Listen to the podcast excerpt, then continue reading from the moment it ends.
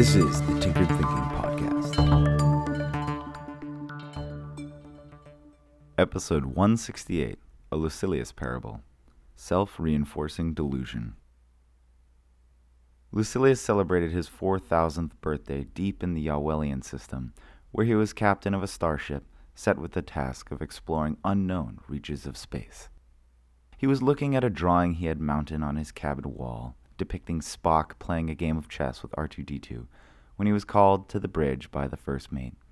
He got up and walked the short corridors to the command room and was briefed on the situation. They had come across a binary planet system.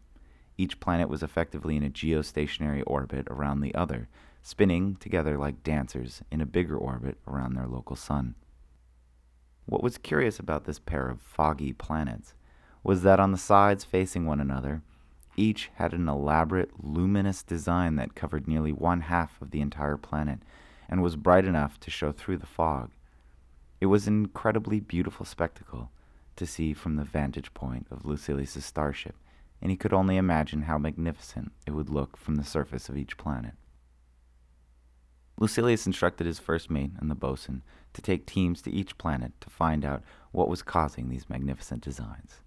Both teams teleported to the respective planets and went about their missions under the guise of invisibility cloaks. Lucilius spent the time simply watching the magnificent designs, perfectly arrayed, almost dancing in the darkness. It wasn't long before both teams returned and recounted their discoveries. According to the first mate, the planet he had visited was inhabited by a humanoid race of people, and the entire civilization was geared towards creating and maintaining the elaborate design on their planet which was achieved by burning enormous amounts of plants and tree like creatures. The civilization was incredibly organized, and all resources were slowly being hauled from one side of the planet to the other for the design. The other team also reported a similar humanoid species on the other planet.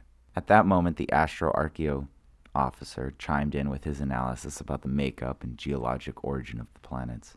The two used to be the same planet and had virtually the same exact makeup, and even many of the same species survived the split from long ago, including a very recent common ancestor of this humanoid species, which explained their presence on both planets without the aid of advanced technology.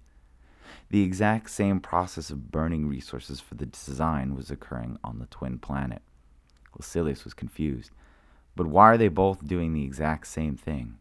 According to analysis, they are going to be totally run out of resources very shortly their civilizations will collapse. The first mate responded. The designs have slowly been changing over the years and growing to match the other planet. The people on both planets both believe that the design they see in the sky is their God, and they are trying to communicate with it in order to get answers to their problems. This is the Tinkered Thinking Podcast. Thank you so much for listening. If you find the Tinkered Thinking Podcast valuable, there are many ways you can support it. You can review it on iTunes, you can share it on social media with your friends, you can blog about it or discuss it on your own podcast, or you can support it directly, and you can do this on the support page at tinkeredthinking.com. Both one time support and monthly subscription support options are available. Thank you for your support of the show.